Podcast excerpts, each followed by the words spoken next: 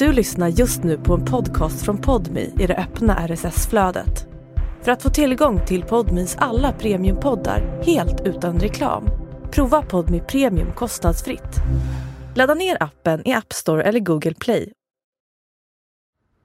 Ja men hallå där du förtjusande podmi prenumerant och varmt välkommen till ännu ett avsnitt av Nemo möter en vän. Ja, du är framme vid episod nummer 450 faktiskt.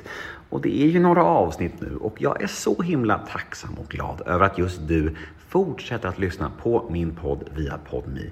Det är så himla härligt och jag känner mig privilegierad som får göra detta varje vecka.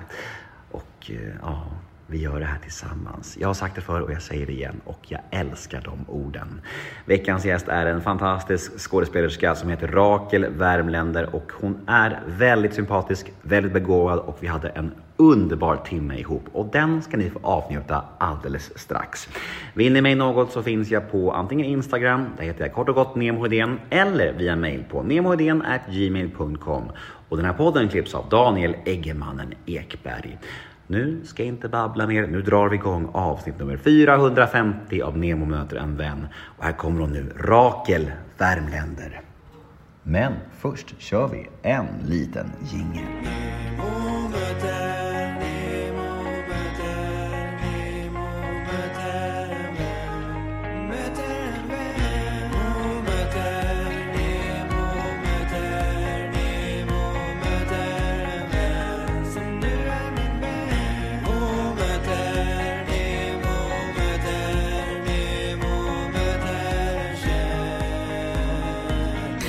Allt för konsten. Ja, allt för konsten. Nästan allt för konsten kanske. Ja. Gränsfall. ja.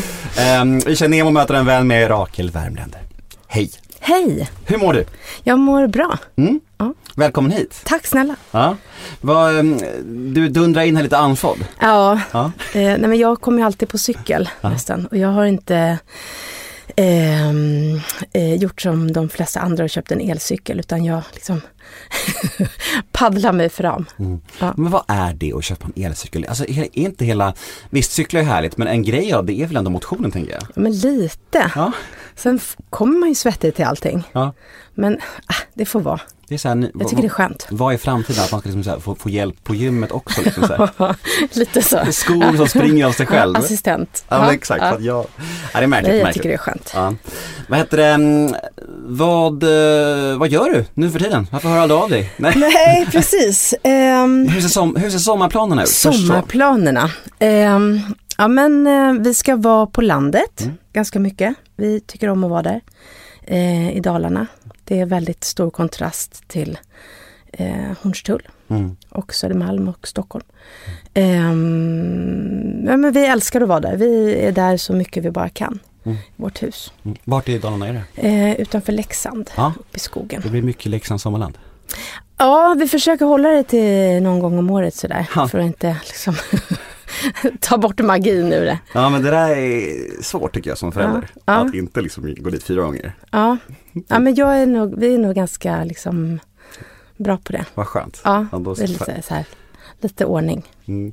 Ja, men jag, jag, jag, jag, har så svårt för det. Jag ska, jag ska utomlands med mina barn eh, nästa vecka för första gången. Mm. Båda, två, båda Mm. flickorna, jag har två små, flick, små flickor. Och så tänker jag så här, nästa fredag ska vi åka utomlands, jag och dem tillsammans. Och så bara fick jag en idé, men Gröna Lund på lördag kanske? Ja, ja. Och bara, men är det så rimligt då? Kan det räcka med en sak? Ja. Så, och vad sätter jag för vanor om jag, om jag gör det? Mm. Nej. Men Nej. Vet, man vill ge sina barn det man själv inte har fått och så är det dilemmat. Ja, jag du vet. Det är svårt Ja, ja. Men du, Det är den där ehm, balansen. verkligen. Det är ju Ja. konstant känns Mm. som att den här vågskålen, den är inte lätt alltså. Nej. Eh, Men du, ehm, jag tänkte att vi ska börja prata lite om, om, eh, om Limbo. Mm. För att ehm, jag har lite frågor om den serien. Ja, vad spännande. Ja. Ja. Ehm, Limbo är ju en serie som gick på Viaplay och ja, den gick väl i mål för några månader sedan? Mm. Ja, mm. En eh, serie som i mångt och mycket handlar om sorg får man väl säga, mycket. ja, och liksom vad, ja precis det kan man säga. Mm. Sorg och skuld och skam och eh, vem man blir Mm. plötsligt när liksom mattan rycks undan och man står inför ett, ett, en situation som man eh, inte vet hur man ska agera i. Liksom, i ett limbo då som, som serien också heter. Att man, man liksom vet inte utgången och det är ju ganska ovanligt idag i vårt samhälle i stort också, att vi inte kan kontrollera. Eh, och vem blir man då? Vad tar det fram för sidor hos en? Liksom. Var det ditt första regissörsjobb? Jag har inte regisserat. Nej. Pinsamt, förlåt. nej men jag har inte regisserat. Nej, eh, men- Sofia Adrian Jupiter har regisserat.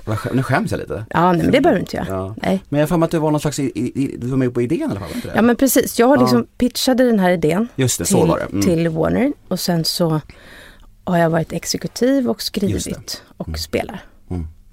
Eh, Så jag har gjort det mesta förutom att regissera. Ja, men så jag var nästan rätt. Ja, det var nästan Det, rätt. det brukar faktiskt aldrig göras där. Jag är Nej. helt omskakad av att jag Det gör ingenting. Tror att jag hade en sympatisk gäst. Ja, ja. Tänk, Ja. tänk om jag hade haft typ så här. nu ska jag inte nämna några namn. Nej, gör inte vi, det. vi, kan vi kan byta. Tänk om jag hade ja, det hade inte varit så mysigt. det hade varit förstört. Ja, hade han gått. Ja, Eller hen Eller, gott, eller, Jonas, eller Jonas Gardell typ. Ja, Ja. ja. Mm. Men nu bipar vi det där, Ja, det klippa den. Ja, det gör vi. Ja. Men vad skulle frågan vara? Att vad är den stora skillnaden när man skådespelar i projekt där man faktiskt har så mycket insyn och eh, påverkan själv i de där faktorerna också? Mot när du bara liksom är skådis i ett annat projekt. ja, men jag tyckte det var intressant. Bra fråga. Tack, Eh, jag kom- ja, väg- jag kompenserar jag nu. Ja. Tack. Ja men det är en bra fråga för att ibland, eller jag, jag tänkte nog själv att det skulle bli lättare. För att jag har varit med och skapat och jag vet så mycket om liksom hur jag tänker och allting. Och att det, man får en fördjupning med sig redan in som jag i alla fall inte har haft i alla mina andra Eh, liksom, roll I och med att jag har hållit på med det här så länge, liksom för produktionen och i flera år har jag ju processat den här historien. Och vad ska vara med och vad ska inte vara med och vad blir bäst för historien och sådär. Men då kommer det andra svårigheter. Ehm, därför att det blir ju sällan så som man tänker vid skrivbordet. Och jag fick höra av eh, lite olika kollegor längs vägen, att, för så, eh, av sådana som liksom har gjort den här resan innan mig, att man brukar prata om att det är som tre delar när man gör en, en film eller en tv-serie. Att den första delen är liksom eh, manuset. Då skapar man det. Och sen filmar man det och då blir det någonting annat. En ny berättelse på något sätt för att det blir inte riktigt som manuset utan det blir något annat. Och sen när man klipper det så blir det en tredje. Mm. Så att det finns någon sån, liksom, och jag håller med om det verkligen, den känslan. Och den är ju både spännande och lite jobbig om man som jag har lite kontrollbehov. Och ja, men nu blev det inte som det står i manus. Och sen när man sen klipper, ja men nu blev det ju inte så som vi filmade. Utan att hela tiden förstå att det är en process och den kommer att röra på sig. Mm. Ehm, så att slut, det slutgiltiga liksom, eh, serien Eh, I det här fallet så är det ganska likt manus ändå, får jag väl ändå lov att säga. Men kan ju verkligen skilja sig ganska mycket från det man en gång skrev. Mm. Så du som har ett kontrollbehov borde egentligen regissera också? Ja eller inte. Därför att ibland, det är ju också så, med mig i alla fall, att ett kontroll, alltså det kan ju både vara bra och väldigt kvävande. Att man inte blir fri liksom. Eh, och inte kan gå på impuls för att man har för mycket förförståelse, man har tänkt för mycket innan, att det kan nästan bli liksom blockerande av att säga, va men nu såg det ju inte ut så här som det stod i, i manus att det skulle, jaha är det här Ebba Bäckebor? Men det skulle ju vara liksom en jag hakade upp mig på en superknäpp sak men som för mig var liksom jätteviktig. Det här kommer ju låta liksom urkonstigt. Men, ja, men det skulle vara liksom en svart billig Blocket-katt i den här serien. En sån här liksom lite skräpig inom situationstecken katt. Och så är den jättefin, som kastat en jättesnygg, fin, ursöt, vit, fluffig katt. En sån här lite mer Östermalmskatt inom situationstecken. Och för mig blev det liksom så här, jag började gråta när jag såg den här katten och bara, nej det är helt fel katt. Hur kan vi, liksom, hur, vem har tänkt? Vem är det som har valt den här katten? Fast det är ingen som bryr sig. Det är inte viktigt för historien, det är bara min inre bild. Den här katten, jag vet inte ens om den är med knappt. Mm. Alltså, Mm. det är ju knäppt. Men för mig hade det en betydelse. Mm. Och sen kanske den betydelsen inte är viktig för den, alltså det är inte viktigt för historien. Nej men jag kan Men inte förstå. Du för har, mig var det viktigt. du har liksom en bild av helheten ändå liksom. Och en, tan- och en hur- idé liksom. ja, varför de har den här Ja. katten och Mm. varför de köpte den och vem som köpte den. Och, alltså, Mm. Hjärnan är ju full med massa skräp, man måste sålla. Liksom, vad är viktigt och vad är viktigt nu? Och, och vissa saker har ju blivit jättemycket lättare att gestalta för att jag har det i mig, för att jag har liksom skapat det på något sätt. Mm. Och vissa saker får man bara förstå på plats att det här är inte viktigt. Nej men limbo som sagt, det, det, alltså jag skrev ju till dig på Instagram då när jag såg den Ja. för att jag blev ju väldigt berörd, som många blir. Det är ju, det är det är ju en, ganska, man får väl säga unik serie i det greppet att det är nästan bara mörker ju. Och det är ju det som är så himla speciellt för det känns som att många andra serier som eh, är så pass mörka är ändå så här, ja men det finns liksom hopp, det finns ljusglimtar, det finns, här är det nästan, nästan bara mörker, det finns något undantag. Och, och serien slutar liksom med mycket, lå, mycket lösa trådar också. Så det liksom, man blir liksom inte helt tillfredsställd, men man blir ändå, det är också det som gör det starkt också. Hur gick tankarna kring det där, att, att liksom låta en serie bara vara Dels så mörk som den är, att bara nästan vara mörk, mörker och också det här med att släppa den så pass lös i slutet.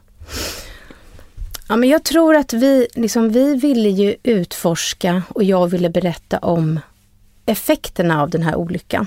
Vi var inte särskilt intresserade av själva bilolyckan i sig, utan så här, vad händer med de här människorna? Och också att få göra någonting som inte är en kompromiss. För att jag tycker att vi, det är mycket jag ser i alla fall som jag upplever det, ja, men det är romantisk komedi eller en dramakomedi eller det är en ehm, eh, liksom eh, eh, thriller, alltså att låta någonting få vara bara det det är och att berätta en historia eh, åt gången på något sätt. Och det tycker jag jag själv längtar efter att få titta på och också få göra. Ehm, att livet är inte alltid en kompromiss. Och att jag trodde, och liksom vi som har gjort den här, att det också finns ett behov av det. Att man inte behöver plisa publiken på det sättet hela tiden som det känns som att många producenter kanske tror att man behöver. Om historien i sig är tillräckligt intressant så tror jag att man, de som tycker om drama och som tycker om liksom den typen av berättelser, tror jag uppskattar det mer. Eh, att man inte också behöver ha jättemycket kärlek eller sex eller sälja det på det sättet. Jag tror att det kan få stå ganska starkt för sig om man liksom vågar göra det fullt ut. Och vi fick det och jag tyckte att Viaplay var jättebra i det. Och liksom, det är klart att det kanske var ett lite, inte riskprojekt från deras sida, men någonting som de inte har gjort så jättemycket förut. Men att de lät oss vara i fred i det och, och liksom tvingade inte oss att lätta upp. Och... Sen fanns det väl en oro såklart och det är klart, vi pratade ju jättemycket om det, att det inte får bli för tungt och det måste ju fortfarande finnas en framåtkänsla i serien. Eftersom det också handlar om ett limbo. Alltså vi har ju gjort det lite svårt för oss ändå. Att liksom ha kvar en motor fast vi ska vara kvar i situationerna. Och, eh, men det känns som att det blev bra outcome på det. Att, att det faktiskt stämde, att folk tyckte om det. Du spelar en karaktär så, som, ehm, ja men man får väl säga, ja, det är en bilolycka då och din son har, blir mest illa däran om man säger så. Och hamnar i koma och får operera hjärnan, ganska allvarlig operation. Och det, det, det känns som att nästan varje scen du är med i så är du väldigt arg eller väldigt ledsen och du, jag tänker att du som skådespelerska måste ju vara helt dränerad efter en sån inspelning. Att det är så starka känslor hela tiden. Hur var det den processen då, att, att plocka fram det här starka hela tiden? Var det liksom är, är det kul med sånt eller är det svårt eller är det, liksom, eller är det bara en del av jobbet? Ja, men jag tycker att det är eh, kul. Jag tycker att det är roligt med utmaningar.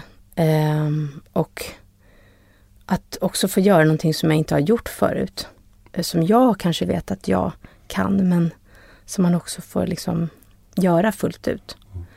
Ehm, sen var det ju väldigt eh, jobbigt, alltså på så, rent muskulärt för att hon, Ebba, är så spänd hela tiden. Eh, hela liksom, serien igenom egentligen. Eh, så att jag, jag blev ju väldigt spänd i kroppen också. Eh, men, eh, men alltså, det är fantastiskt roligt att mm. göra det svårt för sig.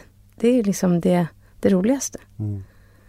Och det här du nämnde precis om det här med att eh, det fanns en scen om en katt som, ja. som du hängde upp dig lite på. Ja. Den biten då, när man själv har varit med och skapat idén och, och dragit till mycket andra bitar men mm. inte just regi. Mm. Hur, hur svårt var det att, att, att se den färdiga produkten och ändå liksom och, hade du så här grejer som var heliga för dig överlag som du sa till regissören, det här måste vara med, det här ja. är heligt liksom? Ja, mm. absolut. Men vi hade väldigt mycket samsyn mm. från början. Vi har ju, liksom, hon har ju varit med Sofia Djupter Adrian och liksom också jobbat fram den här serien. Mm. Så att hon kom inte in sent i processen utan hon har varit med. Så att vi hade väldigt mycket samsyn under tiden. Och även producent Johanna Wennerberg som hela tiden var med och såg till att liksom alla bitar fanns med. Och jag hade tänkt att jag skulle gå hem och titta på Dailys och även när jag inte själv var med, kolla på Hej, jag Ryan Reynolds. På Mint Mobile, we like to do the opposite of what Big Wireless does. They charge you a lot, we charge you a little. So naturally, when they announced they'd be raising their prices due to inflation, we decided to deflate our prices due to not hating you. That's right. We're cutting the price of Mint Unlimited from $30 a month to just $15 a month. Give it a try at mintmobile.com slash switch. $45 up front for three months plus taxes and fees. Promote for new customers for limited time. Unlimited more than 40 gigabytes per month. Slows. Full terms at mintmobile.com. Mina kollegor och så här, vad har de gjort idag? Och inte för att liksom vara polis utan bara för att, att jag ville veta hur det blev. Hur blev den där scenen de skulle göra idag i skolan? Hur blev det i Glorias eh, fotostudio. hur blev, men ja, det fanns inte en chans alltså, att, att varken orka eller hinna. Eh, och det var nog bra. Men för att svara på din fråga så var det ju också en lång process. Hela, eftersom jag var med i klippningen jättemycket också. Och, eh, och det var ju också en jättelång process. Att sitta och förstå att det är det här vi har gjort. Mm. Och vissa bitar är exakt så som man liksom, ah det är inte klokt. Det här är ju precis så som det, bion i mitt huvud ser ut. Mm. Och vissa bitar är stora kompromisser med. Mm. Blir det en annan stämning på en sån inspelning när det är så pass tungt tema? Eller är skådisar överlag så pass skickliga att de borstar av sig men, vad det är för projekt man gör? Ja, men jag tror att eh, Ja, eh, det tror jag man är. Man är ganska skicklig på att skaka av sig. Men här i det här projektet, dels är vi ganska få skådespelare med. Det är nästan ett litet kammarspel. Det är ganska få huvudroller. Liksom, och sen är det inte så många med, Det handlar om de här människorna.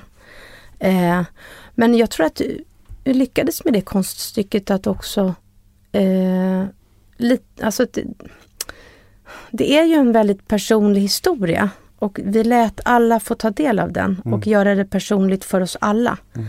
I och med att jag också valde och vi valde, det hade jag som liksom vision att jag ville jobba lite mer som på teatern. Att med processarbete och fördjupa och läsa tillsammans och lägga en del av pengarna i liksom att fördjupa det här mm. arbetet som man nästan aldrig hinner på vanliga tv, liksom, inspelningar. Eh, så vi hade ju kollationeringar, vi hade repetitioner. Eh, jag har också valt Sofia som är en teaterregissör framför allt. Liksom. Eh, Emma Broström som jag har skrivit tillsammans med är också dramatiker, har jag gjort, skrivit liksom framförallt liksom 50-60 pjäser. Och att få med sig den fördjupningen och teaterns intellekt in i det här och också bjuda in, vi pratade med teamet, jag öns liksom önskade väldigt aktivt att alla, även liksom elassarna, alla ska läsa det här manuset. Jag önskar så att ni gör det, mm. sa jag liksom. Och, och Mårten var på plats och hälsade på och liksom och är också med, Mårten då som den riktiga olyckan. Eh, han som var med om olyckan som det här, här eh, som vi har fått låna då, premissen av. Men det har inte pratat så mycket om vad jag har hittat i intervjuer och så. Det, för det, det, vi förstår ju att det liksom, du har erf- erfarenheter att du hade den här, en liknande historia nära dig tidigare. Vad kan du säga om det? Nej men alltså det här, vi har ju fått låna premissen, alltså själva olyckan. Eh, av, det var ju mitt kompisgäng och några från mitt kompisgäng som lånade en cab en vårkväll och körde ut på Djurgården. Och det blev en sån här bilolycka. Och då en utav killarna då, Mårten, eh, han ja, blev hjärnskadad och fick operera och allt det där. Liksom. Ehm, och upprinnelsen var ju liksom också att jag träffade honom då 20 år senare av en slump eh, på Rosenlunds sjukhus. Och jag blev så eh, chockad på något sätt, även fast jag visste ju, vi hade ju umgåtts efter olyckan också och liksom varit ute och druckit öl de första åren och sådär. Men sen skingras ju alla när man blir lite större. Eh, för då gick vi på gymnasiet i Östra när det här hände. Och att ja, men just så här att det har gått så lång tid och att jag själv har blivit vuxen och förälder. Och vad skulle hända om det här hände mina barn och mina relationer? Och det började, jag fick sånt liksom perspektivbyte på att jag var ju en av de där ungdomarna då som hängde på sjukhuset och vi visste inte om Mårten skulle överleva eller inte. Och, och nu är jag själv en förälder och vad hade hänt? Och det tyckte jag var så. Och hur hade jag pratat med mina med min vän om dens barn hade kört bil? Alltså hur, vad hände då egentligen också 1998? Hur pratade de? 97? Hur pratade de här föräldrarna med varandra? Vad tyckte han om eh, resultatet? Han tyckte det var jättebra. Jättekul. Mm. Eh, och de har varit så positiva hela vägen. Liksom. Och jag har intervjuat dem och såklart bett om eh, lov att få låna premissen och allt annat är ju liksom påhittat. Och sen var jag tvungen att lägga det på Östermalm för att det var det jag kunde själv skriva om eftersom jag just är uppvuxen där. Ja men sista frågan då om, Ja. om limbo. Ja, Eh, blir det en fortsättning? ja men eh, jag vet inte. Vi hade inte tänkt det alls. Vi ville berätta den här historien om det här limbot. Ehm, och det var vad vi ville. Sen, sen har vi fått väldigt mycket frågor om det och önskningar om en säsong två. Ehm, vi pratar om det, men eh, väldigt löst. Ditt ansiktsuttryck säger att det, dörrar stängs inte. Nej, det är inte helt stängt, Nej. Men eh, det ska man väl inte göra? Nej. Nej. Tråkigt. Ja, det tror jag. Vil- Vilket trist liv det skulle bli man stängde Ja. alla dörrar. Ja. ja. Nej men eh, verkligen Nej. en toppenserie. Ja, tack så Och jättemycket. jag vill säga till alla lyssnare att gå in på Viaplay och kolla på Limbo. Eh, Det är tunga grejer men det är också viktiga och väldigt fina grejer. Ehm, Men vi ska gå vidare nu och nu ska vi Ja. prata lite mer framtid här. Jaha, ja. För jag har ju noterat att du ska göra skräckteater. Ja, ja precis. Vad är det för något Nej, konstigt fenomen? ja, Skräckteater? Nej, nej, jag vet inte. Det är det vi ska se. Jag har aldrig Nej, men- hört talas om det ens. Finns nej, det? Nej, men jag vet inte. Alltså skräckteater, jag vet inte om jag tycker att det är det. Men det är ju i alla fall en form av, alltså det är ju en vanlig pjäs helt enkelt. Med eh, övernaturliga inslag och ehm, Ja men lite skräck blir det ju. Liksom, jag, jag, jag blir så nervös nu när jag ska prata om det här för att jag inte vill spoila någonting. Nej. Men det handlar ju om två. Det är två par som ses hemma hos eh, värdparet som jag och Adam Paulsson spelar. Och ehm, dricker vin och käkar middag och sen ehm, kommer, det, kommer det upp massa mm, frågor och de liksom sitter och diskuterar. Eh, finns övernaturliga saker och min karaktär upplever att hon har upplevt en massa otäcka saker i det här huset dit de är nyinflyttade. Och sen eh, Ja. Mm. Spännande ju. Ja, ja. men det ska bli jättekul. Och det är du, Adam Paulsson, Johanna Nordström Ja, och fjärde tror jag att jag skrev ner här Johannes någonstans. Bakunke. Just det, Johannes Ja. Bakunke. Ja. Det, är, det, är, det är en fin cast Ja. får man säga. ja, det tycker jag. Och regi, regi av Helena Bergström. Ja, Som, eh, du återförenas med henne. ja jag gör det. Du var väl, du körde väl lead i hennes regidebut? Ja. ja. Cirkelslutningen. Ja, lite. Ja. Men vi har aldrig gjort teater förut. Nej. Så det här blir första pjäsen. Hur, Så det ska bli eh, jättekul. hur är hon som regissör? Ja men hon är ju, alltså nu är det ju länge sedan jag jobbade med henne igen. Vi jobbar ju sådär var sjunde år med varandra. men, eh, och som sagt på teatern, nej, men hon är ju liksom, hon är ju alltid hundra i allting hon gör. I liksom energi, i, hon går ju in eh, med så mycket mm, men hon är, men jag tycker att hon är toppen att jobba med i det att hon är hon är alltid i det hon gör, så att säga. Hon är inte så mycket som många andra, tycker jag, i mycket annat samtidigt. Utan hon... Eh, sen är hon ju väldigt krävande på ett bra sätt, tycker jag, som också kräver mycket av både mig själv och mina medspelare. Ehm, Det känns som du kan vara rätt jävla krävande och sträng Ja. när det behövs. ja, Jag får den känslan bara. ja. Redan här. Ja, nej men jag vet inte. Ja, men det kan jag. Ja. På gott och ont skulle Ja, ja. jag verkligen säga. Mm. Det är verkligen på både och. Mm. Ehm, men, eh, ja, men jag tror att jag liksom är målmedveten, målmedveten. Och eh, det är Helena också. Liksom man, man vill eh, ha det på sitt sätt. När har teatern premiär? Eh, 14 september Mm. på Rival. Vad heter den ens? Den heter 222. Ja, Ja. för jag visste inte För det är ett klockslag Ja, nämligen. ja, jag fattar. Det är ett klockslag där det, då min karaktär tycker att det händer någonting Mm. hela tiden. Och biljetter, klockan 2.22. Biljetter finns ute eller? Biljetter finns, det är bara att gå in och köpa. Spännande. Ja, ja.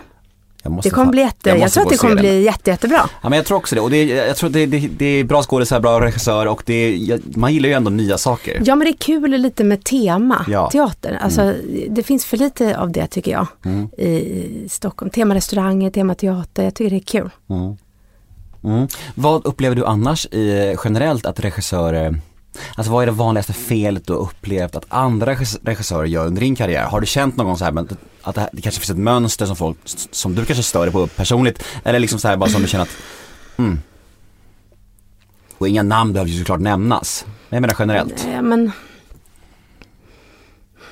Ja, men eh, jag vet inte, jag kan väl kanske känna, nu, det ska verkligen tilläggas, jag har inte spelat teater på åtta år. Ehm, Men nu menar jag även film. Ja, även film. Ja, men ibland kan jag tycka då, som kanske går i linje med att jag är lite sträng, men att jag kan tycka att man nöjer sig lite för lätt, lite för snabbt. När det funkar, då blir man väldigt liksom, glad och bara bra, då tar vi det. Istället för att så här, hmm, kan vi göra det lite bättre? Vi har det här, vi spar det, men kan vi förfina? Att man liksom lite um, nöjer sig. Det tycker jag lite generellt då. Ehm, både på scen och på film. Att man nöjer sig. Och en sån kommer du aldrig bli när det Jag väl är dags. hoppas inte det. Nej, Eh, men det blir jag säkert. se. Med åldern. Jag trubbas av lite. Kanske, Det kanske är bra också. kanske. Det är väl någon balans i det också tänker jag. Ja, det är det. Eh, men du, vi ska leka en lek nu. Jaha, Mm, herregud. Kul med lekar. Ja, är det ja. det? Ja, det får vi se. Ja. Vi får se vad du tycker. Men ehm, den heter associationsleken. Mhm. Mm. Jag kommer säga ett namn eller ett ord eller någonting från ditt liv, din karriär. Mm. Du ska säga vilka tankar och känslor som kommer till dig när du hör ordet. Oj, Och Du får utveckla i flera minuter om du vill och du får svara snabbt om du vill. Det är helt Mm. upp till dig. hjälp. Är du Jag med? tittar in i min hjärna alltså. Ja men det är därför du är här. Okej, Ja, Ja, jag är med. Sky- Skyll dig själv. Ja. ja, vi kör då. Associationsleken Mirakel Värmländer. Och första ordet är intervjuer. Ehm, ja, intervjuer. Eh, jo men alltså, jag börjar tycka att det är kul. Jag tyckte att det var jobbigt när jag var yngre. Eh, jag tyckte att det var svårt och rädd för att säga fel väldigt mycket. För att säga, liksom, eh, uttrycka mig fel, säga något som blev klumpigt eller att göra någon ledsen eller att bli missförstådd tror jag. Eh, men nu, nu känns det ganska, det känns okej. Mm. Ja. Handlar det där rädslorna om att du eh, eh, bara var rädd för just det där du nämner eller handlar det också om att du inte riktigt visste vart din integritetsgräns gick? Jättemycket tror jag, precis det du säger. Ehm, för att jag är min liksom grund, min grundrakel är ganska öppen och eh, liksom babblig. Ehm, och då kan jag ibland liksom glömma bort lite, och framförallt när jag var lite yngre, att det faktiskt eh, är en intervju jag sitter i. Mm. Eh, och sen får man läsa det och ens mamma fick läsa och ens bröder och alla ens kompisar och så kände man herregud. Mm. Ups. Mm. För du var inte Lite helt så. säker på att komma hit? Du var, du, du, ja, du- nej absolut. Jag har aldrig suttit i en sån här lång Nej. intervju. Nej. Och är ju ingen poddtjej heller så jag har liksom lite dålig koll. Mm. Ja. Hur känns det so far då? ja men det känns bra tycker jag. Och jag känner att jag eh, ganska bra hinner tänka också. Mm. Lite. Bra. Mm. Eh, vi kan faktiskt ta integritet som nästa ord då, Mm. eftersom vi ändå snuddar vid det nu. Vad tänker du kring det? Och då menar jag både personlig integritet eh, med så här intervjuer och, och berätta om sig själv och även yrkesmässig. Ja, men jag tycker att det är en balansgång. Ehm, jag själv vill inte veta för mycket om andra. Jag är inte så intresserad av att veta för mycket om andra. Alltså, då kanske, det låter det kanske lite knäppt, men då menar jag rent yrkesmässigt att det gagnar inte mig att veta för mycket om skådespelare när jag till exempel ser dem i roller. Då börjar jag tänka för mycket på att men hon var ju på Rish igår och det såg jag minsann där. Och, eh, på Insta och hon grillar med sina barn. Och, alltså, för mig blir det, det blurrar för mig. Um, så att jag, och då tänker jag att men då vill jag inte göra så. Om jag inte vill se det på, med andra hela tiden för mycket så tänker jag att jag inte ska göra det själv heller. Mm. Ehm, men, nej, men jag lägger inte ut eh, liksom på min familj särskilt mycket eller mina barn. Eh, det vill jag inte. Eh, men jag kan lägga ut något från landet så här, på mig själv eller på en kossa eller något. Men, men jag håller dem utanför och min man ganska mycket utanför. Mm. Han får vara med ibland lite. Men Har han någon Ja. åsikt om det? Ja, men jag tror vi delar den åsikten om att så här, barnen eh, de, nej men ja, jag tycker inte de behöver, de får ha sina egna sociala medier. Mm. Eh, jag vill inte, det är inte så att jag är rädd för att visa upp dem, men jag tycker inte att de behöver det. Mm.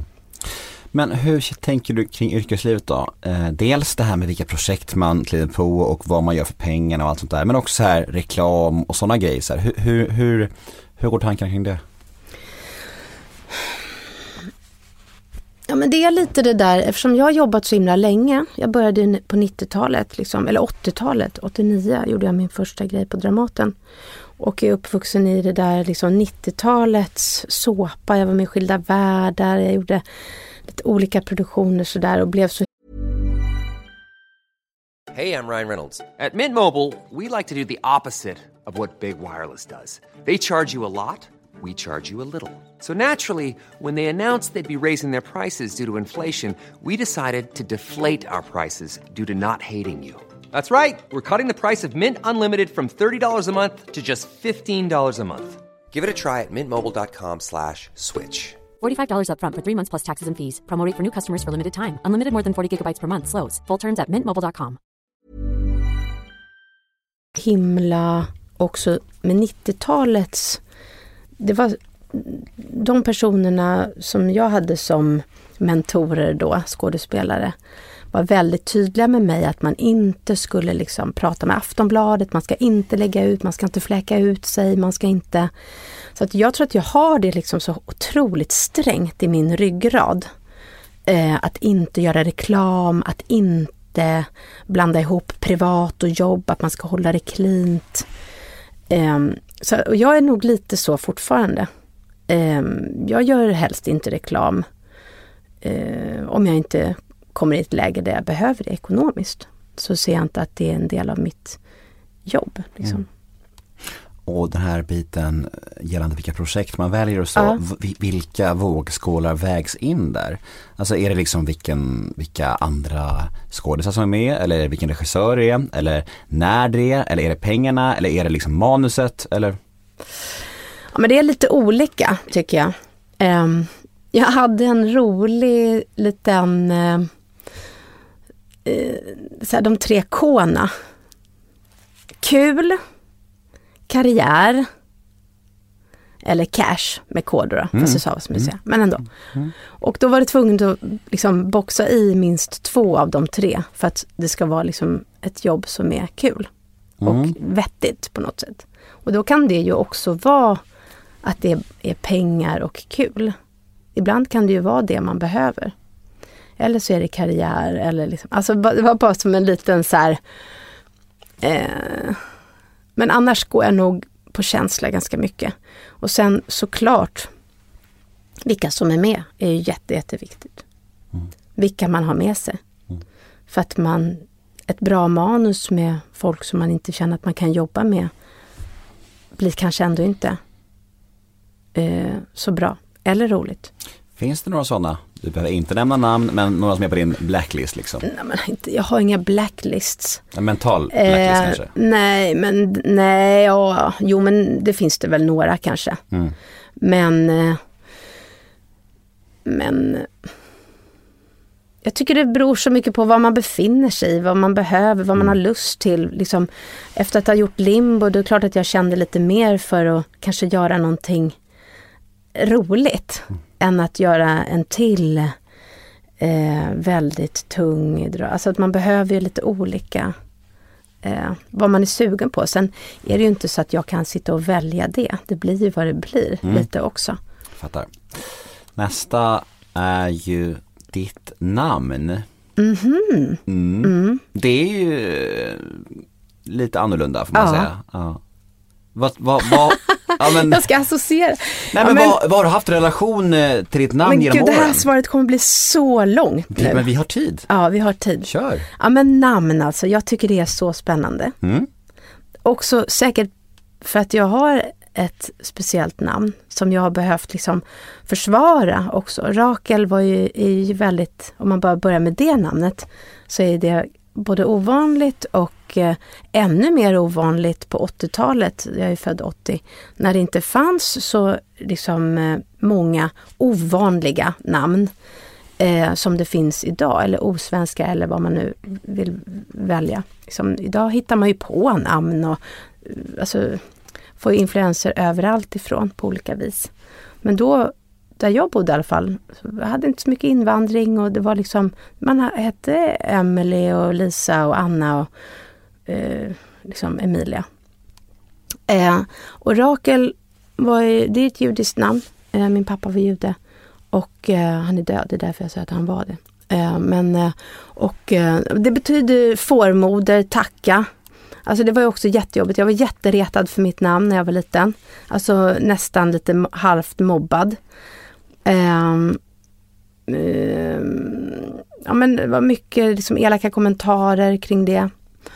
Mm, ehm, och även vuxna tyckte det var väldigt kul med Rakels spektakel. De skulle alltid säga Rakel, Rakels spektakel.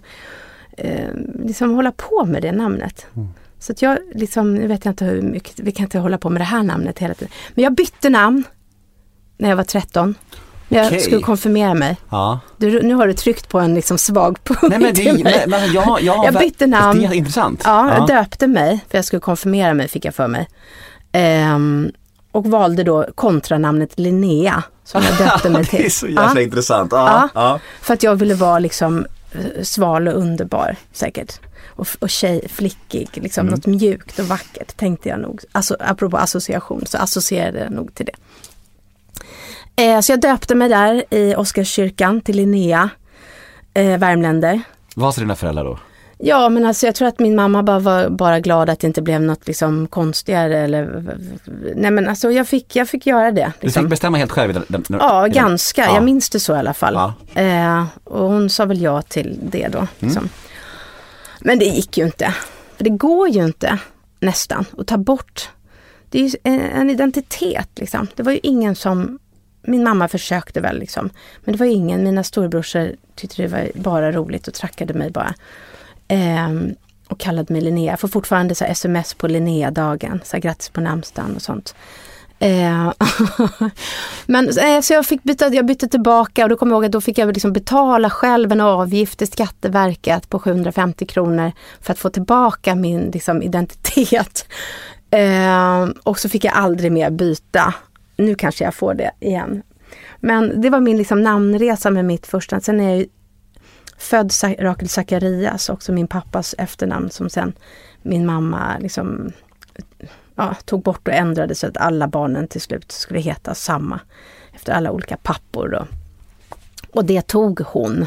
Hon hittade på Värmländer. För hon kom från Värmland. Så enkelt är det. Hur länge hette du Linnea?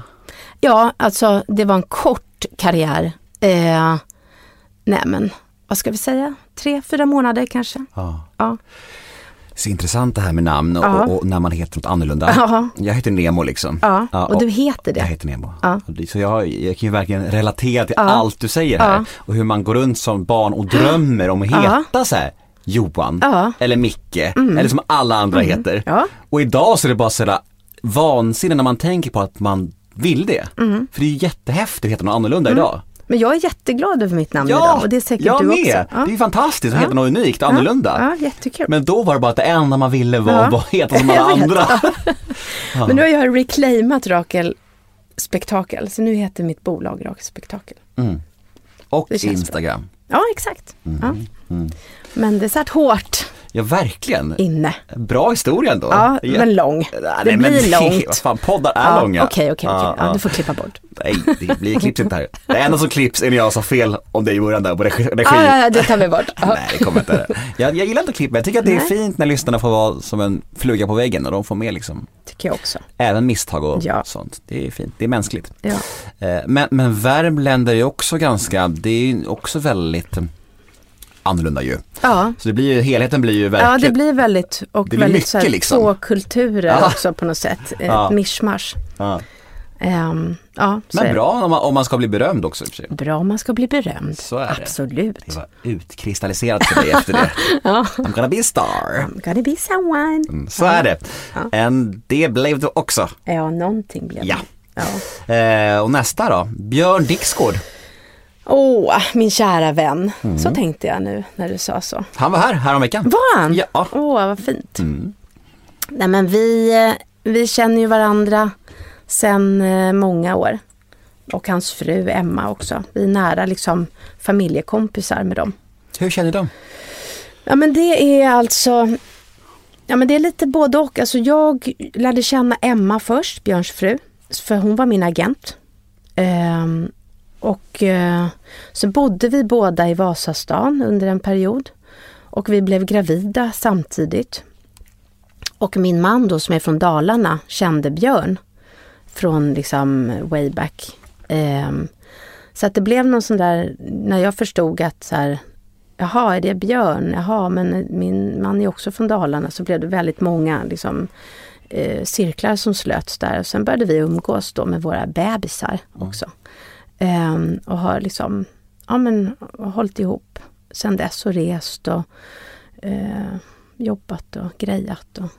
Men det här samarbetet i och med att han ju skrev eh, vad heter det, titellåten. Vad Heter säger man? Jag Signat- vet inte. Ja, signaturmelodi. Ja, jag vet inte Ja. vad du säger. Ah, vi säger något sånt. Ja. Ja, titellåten, signaturen. Ja. Långt ord. Väldigt långt. Ja. Eh, nej men det var ju vårt liksom första så på riktigt samarbete. Jag frågade honom liksom, för massvis med år sedan. Att om det någonsin blir, kan du tänka dig? Kan du göra musiken? Mm. Eller låten eller någonting. Och han är ju så snäll. Som du ju säkert märkte. Mm. Och eh, bra. Så det, det vill man ju. Han är otrolig. Ja. En av Sveriges bästa röster. Ja, det har han verkligen. Verkligen alltså. Ja men vad fint. ja. Eh, Nästa ord är alkohol. Ja. Det är gott. Ska du ha en sup? Nej, alltså jag försöker att liksom... eh, Inte supa innan inte tre. supa innan tre. Det blir tufft idag. Ja, det blir tufft Ja, vi- idag. Eh, nej men det har man ju haft perioder där man har druckit för mycket och eh, sådär. Men, ehm, nej men det börjar väl bli under kontroll tror jag. När var det som värst? Och hur såg det ut då? Ehm, nej men, jag vet inte, men det är väl när man är mm, ung, yngre, liksom. Som man inte vet riktigt hur mycket man ska dricka, alltid. Ehm, men, ehm, ja, men jag tycker det är svårt att prata om, eller svårt att prata om, jag vet inte vad jag ska säga riktigt. Ehm, jag tycker det är trevligt att dricka. Eh, och framförallt så här när jag blev gravid för första gången förstod jag ju hur, hur mycket alkohol det fanns runt mig. När man inte då, när man ska säga nej hela tiden, vilket jag ju gjorde i alla fall, eh, så förstod jag ju, gud vad mycket sammanhang jag är i med alkohol. Hela tiden. Ehm, alltså sådär, inte liksom festande nödvändigtvis, men att det dricks vin och till maten och ett glas där eller sådär. Eh, Så det var lite så intressant. Jag hade inget svårt att säga nej. Men det var mer så här, oj vad mycket alla dricker. Liksom. Ehm, men, ehm, Tror du din bransch är ännu mer? ja men jag tror ju väl det. Liksom. Det tror jag väl. Att det är en av branscherna där man i alla fall dricker mycket. Sen tror jag det finns många branscher där man dricker, men man dricker på olika sätt också. Eh, men det är klart att det ehm, efter framförallt, inte så mycket upplever jag kanske när man filmar som när man spelar teater. Var det i alla fall när jag spelade, men nu är det många år sedan också.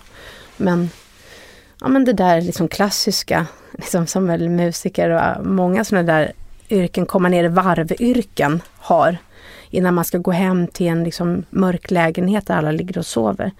Att man, hur ska man liksom komma ner i varv efter en, en he, liksom fyra timmars teater eller en tre timmars. Och man har, går, har så mycket adrenalin i kroppen. Var ska man, hur ska man få ur, ur sig det? liksom?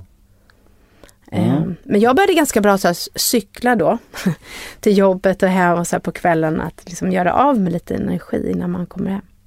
Så du cyklar hit för att eh, få bort abstinensen? ja, exakt. ja. Ja. Men man märker ändå att du har tänkt på det här mycket. Det märker Ja, men man det gör jag. Ja. Mm. Ja men det har jag absolut. Jag tänker på det därför att jag inte vill dricka för mycket. Eh, Mm. Och då måste jag ha det aktivt eh, i mig. Föräldraskap. Ja det är svårt. Det tycker jag är svårt. Eh, alltså det, det är det här med balansen i allt. Alkohol, föräldraskap, jobb, eh, intervjuer. Allting är ju att hitta balansen och vad som känns rätt för en själv. Och, eh, föräldraskapet just nu för mig handlar om mycket att, eller inte bara just nu men det är väldigt svårt att vara förälder utan att tänka på hur man själv var och hade det när man var liten. Och det är ganska lätt har jag märkt hos mig själv att jag tänker att ja, men så, hade, så var det för mig, så är det. Eh, men svårigheten blir också, och det som är bra, när man vågar utmana den barndomen som man själv hade. Kanske känner så här, så var det för mig. Men var det verkligen bra? Eller kan man göra det bättre? Att inte bara direkt tänka att så, här, men så hade jag det, så blir det. Ehm, för att det är det man är van vid och det är det man så direkt tänker att ja, men så gör vi. Istället för att säga, men vänta, är det verkligen smart? Och jag tycker det är svårt. Det, jag har en tonåring och ett fortfarande barn. Eller båda är ju barn, men ett lite mindre och ett som blir tonåring nu. Eller fjortis liksom.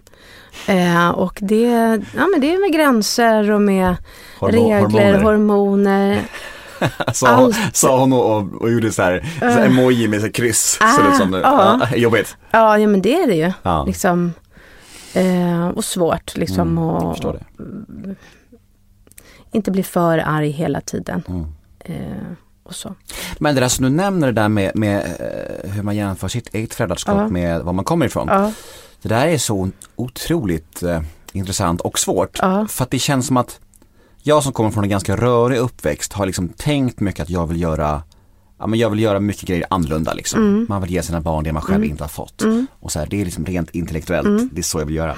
Men sen så kan jag märka i mitt föräldraskap att jag ändå, alltså ränderna är, sitter så djupt. Mm. Att man liksom gör ändå samma misstag liksom för alltså per automatik, för att man är formad så. Mm. Ja. Så jag måste konstant vara liksom medveten för att kunna gå emot det. Ja. Det är så starka krafter alltså. Ja.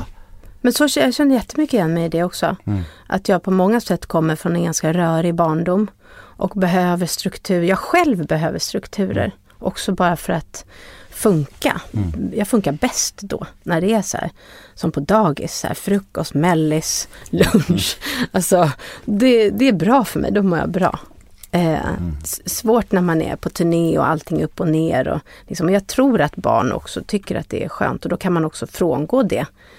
Eh, och då vet man att man har frångått något också. Just det. Liksom att på något sätt. Men ja, nej det är svårt alltså. Å ena sidan och andra Ja, sidan. verkligen Ja. alltså. Ja, eh, metoo. Me too. Hur minns du den frågan? Ehm, ja, det är jättemånga tankar som far genom mitt huvud nu. Ehm, det var ju fantastiskt vill jag verkligen börja med att säga. Ehm, måste jag verkligen säga. Eh, sen tycker jag också att eh, för mig liksom var det mm, jag stod inte längst fram i de där leden. Jag behöver mer tid. Eh, och formulera vad jag gör och varför. Eh, än, än att rusa upp på en scen eller så här. Och, och det vill jag verkligen säga att det, det, jag liksom, det står för mig. Eh, jag behöver veta mer om och tänka mer. Eh, generellt tyckte jag att det var fantastiskt och sen så var jag, jag själv kom fram till många slutsatser eh, som var bra. För mig. Alltså jag, tänkt, jag fick verkligen tänka mycket och kom fram till jättemycket. Eh, bra saker och det har ju blivit en stor skillnad tycker jag. Eh, ja. Jag tycker det är sunt Ja. ändå att, att, att eh, formulera sig så att man behöver tid innan man tar ställning i någonting. För att det Ja. blir lätt så i dagens samhälle med, med folkdomstolar och med sociala medier att, att, att när det händer någonting, när, när det kommer liksom en känslig snackis, då förväntas det att man ska ta ställning och tycka någonting. Man ska ställa sig på en sida och om man inte gör det då betyder det per automatik att man är en motståndare typ. Vilket är helt sjukt. För det måste ju också vara okej att säga så här, vet ni vad, jag vet faktiskt inte. Jag, jag, jag, vet, jag vet inte. Nej. Jag vet för lite om det här. Exakt.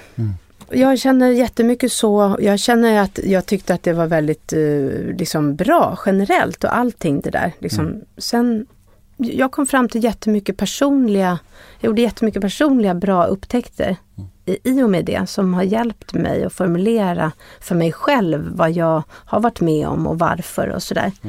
Eh, och där ja, tycker jag ju själv att jag också hade ett jättestort ansvar i vad, vad jag sänder ut. Jag tycker att det är mycket ett delat ansvar. Ehm, Jag vet vad jag har, att jag också har profiterat på min liksom, kvinnlighet och på mitt liksom, sätt att vara. Och att det eh, har väl varit svårt att tyda kanske också. Att jag, har en, jag känner att jag har också haft en del i en del saker som jag har varit med om har jag också haft en egen del i. Och det har varit intressant för mig att fundera kring. Så kan jag säga. Och jag tycker verkligen om det här svaret för det, det blir nyanserat på ett sätt som är, som är viktigt tycker jag. För att det, ja men jag tycker det är så jävla knäppt när det liksom ska bli som att man, bara för att man inte håller med någon så är man emot dem liksom. Och, och så här, det är liksom det, det blir som att man bara ska tillhöra någon, någon sida. Man måste ju faktiskt tänka själv och känna själv och så här, var kommer jag ifrån? Vad, Alltså det är så här.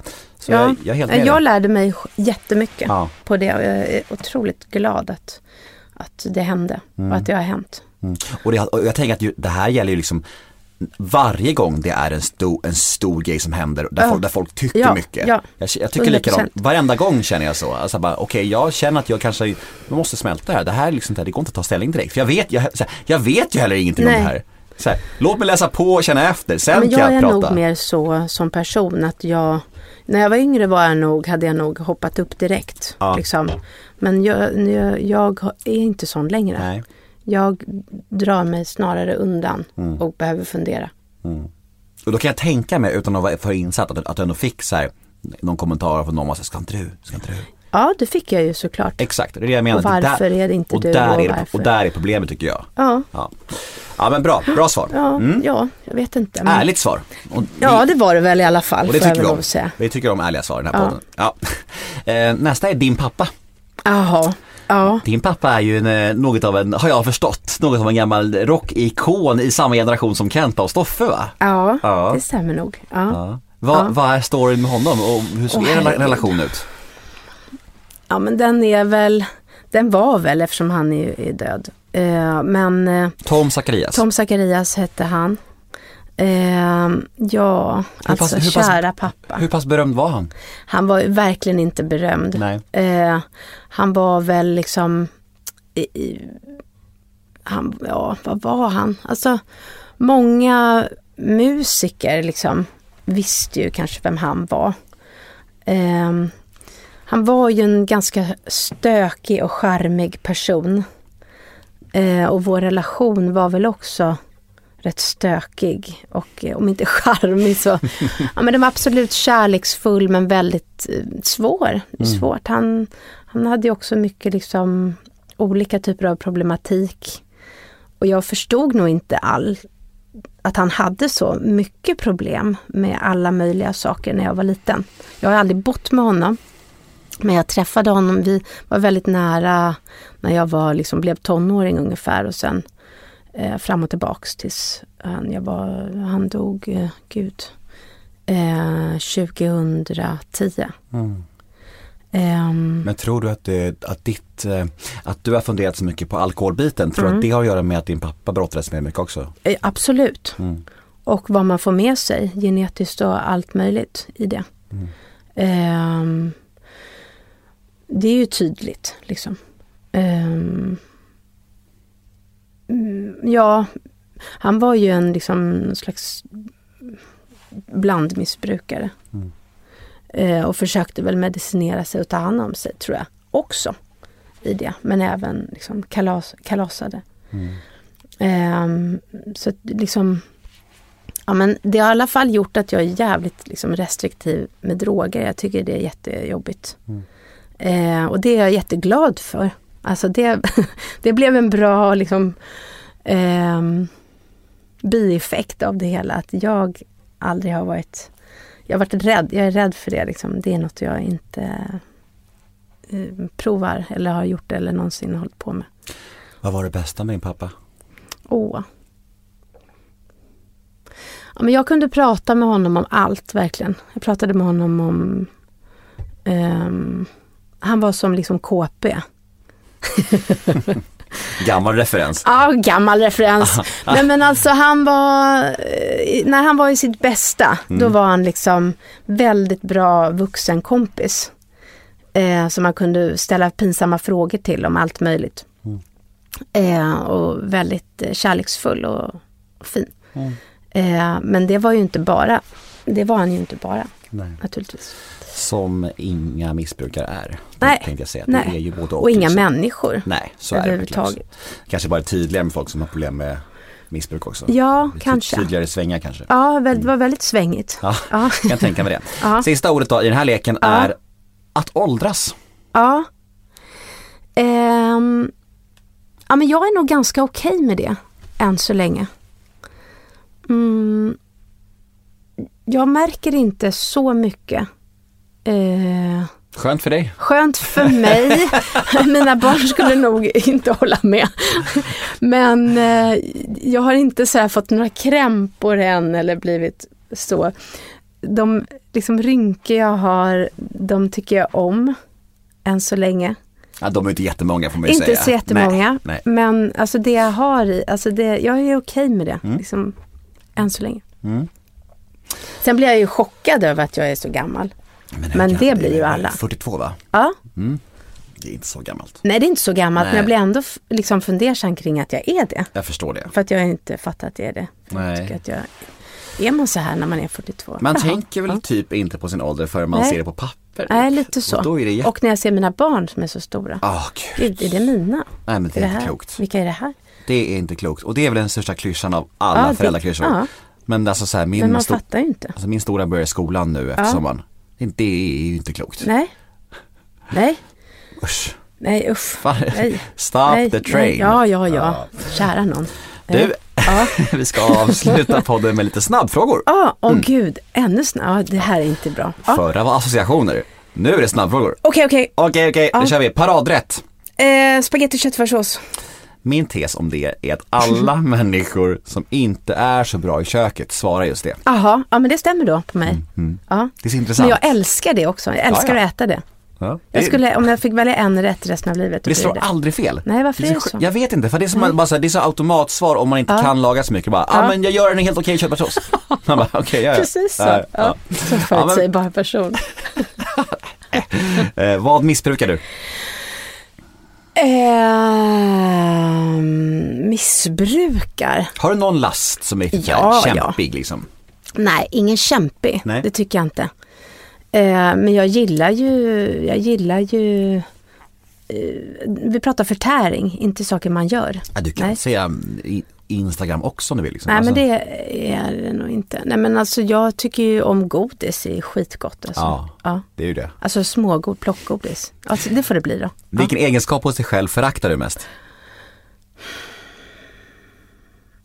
Jag tycker det är, alltså jag, jag, jag, tycker det är besvärligt att jag är flygrädd. Att jag har liksom den typen av kontroll, alltså att jag inte bara kan fatta att nu, är, nu sitter jag här. Nu är det som det är. Hur grov är den? Ja, men jag håller i mig liksom. Eh, nu sist eh, när jag flög så då grinade jag faktiskt inte en enda gång. Eh, och det var ju bra. Och, men jag håller i mig lite så här, som ju är helt irrationellt naturligtvis. Men jag håller mig lite så här i olika saker på flygplanet. Och jag vill helst inte gå upp och gå på toa och sånt där. Nej. Det är kul ändå det där att hålla i sig ett Jag flygplan. håller det är i, det är väldigt som att jag, roligt. så här, liksom jättetöntigt. Det hjälper nog. Ja, det hjälper. Ja. Ångesttrigger.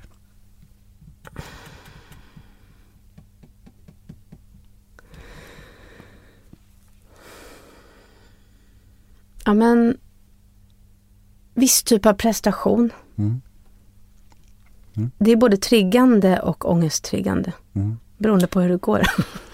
När grät du senast? Oj, jag gråter jämt. Men jag gråter jätteofta. Alltså inte, inte sådär så att det skvalar kanske, men alltså... ehm, jo, jag grät. Eh, men då grät jag för att jag blev så rörd. Det är kanske är en åldersgrej då. Jag grät i ett applådtack efter en föreställning, en, en barnföreställning som jag såg i, i London. Ja just det, du har varit ute och flängt Jag var minsann. ute och flängde. Jag såg Ja. ölbilder. Ja, en ölbild. Jajamän. Ja, det måste man ju dricka när man är där. Ja, ung, ungdomen va? Ja, ungdomen. flänger runt. Äsch. Mm. Ja. Eh, vad lägger du mest pengar på? Ehm. Nej men det är säkert just nu är det säkert eh, Öl. något glas bubbel här och var. Ja. ja. Ja. Lite kalas, eh, kalasnotor. Ja, vad härligt. Ja. Eh, vad tror andra människor tänker på när de tänker på dig? Och då vill jag ha både den offentliga bilden och den, eh, dina privata kompisar. Alltså om man frågar en privat vän, Mm. ja Rakel, vad, vad tänker den? Och om man frågar någon, någon som har sett dig i någonting.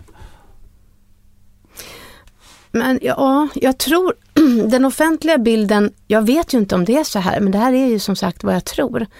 Då tror jag kanske att folk tror att jag alltid är lite gladare eh, och härligare än vad jag kanske faktiskt är. Mörkt. Ja, det är också mörkt. Det är sant, det var hemskt. Eh, nej men att, men, och jag är ju också glad, men jag är inte alltid glad och jättekul Mm. att hänga med. Mm. Ja. Sista frågan nu. ja, Vi är framme vid poddens ände. är vi? Ja, det är vi. Vad kommer du aldrig förstå dig på att andra människor tycker om? Tycker om, alltså Mm. generellt. Ja, det kan vara någon trend om du inte förstår eller musikstil eller Oj, något som du bara känner, va? va, va? Varför gillar ni detta? Typ. Ja. Nu kommer jag säga något som jag kommer få äta upp sen av min man. Nu säger jag det bara. Alltså golf. Mm, bra svar, vad vadå? Det, Jättebra. jag kan inte förstå mig på det. Men det, det är ju inte ens en sport. Nej men vad är det? Det är ju en hobby. Alltså jag tycker inte det är en sport. Nej, det är en hobby. Ja, det är en hobby. Mm. Det är en hobby. Så Nej, det kan fick jag du, inte förstå mig Där fick på. du Rakels man. Ja. Men jag älskar det ändå. ja, det är viktigt att tillägga. Mm. För husfridens skull. För husfridens skull. Ja. Vi är i mål. Ja. Ja, hur känns det? Oh, eh, ja men, ja, jo men det känns bra. Mm. Ja, jag tror det. Ja. Hur känns det för dig? Bra. Jag fick en dålig start. Mhm, nej, det fick du inte. Fan, Jag, jag kommer ligga och drömma mardrömmar Nej. om jag sa fel där. Nej, men det... Nej. Nej, det fanns en poäng i det. Du gjorde ju mycket annat. Ja, men du är inte den enda som har eh, trott det. Nej. Verkligen. Nej, jag skojar bara också. Jag, jag tycker att det var jätte, jättefint snack. Bra. Supernöjd. Bra. Ja, Jag med. Nu har jag liksom gjort det här för första gången. gud. Det Ja, känns hedrande. spännande. Ja. tack för att du kom och förlorade din podd oskuld hos mig. Tack. Mm. Tack att jag fick. Och alla ni som lyssnar, tack för att ni var med ännu en måndag. Vi hörs igen nästa måndag. Puss och kram och var rädda om er och tack till Rakel Värmländer. Tack! tack, tack, hejdå, Tack, hejdå, hejdå, hejdå, hejdå, hejdå. Jag vet inte när jag ska prata. det- Jag vågar inte Du sköter säga. det jättebra, du sköter det jättebra.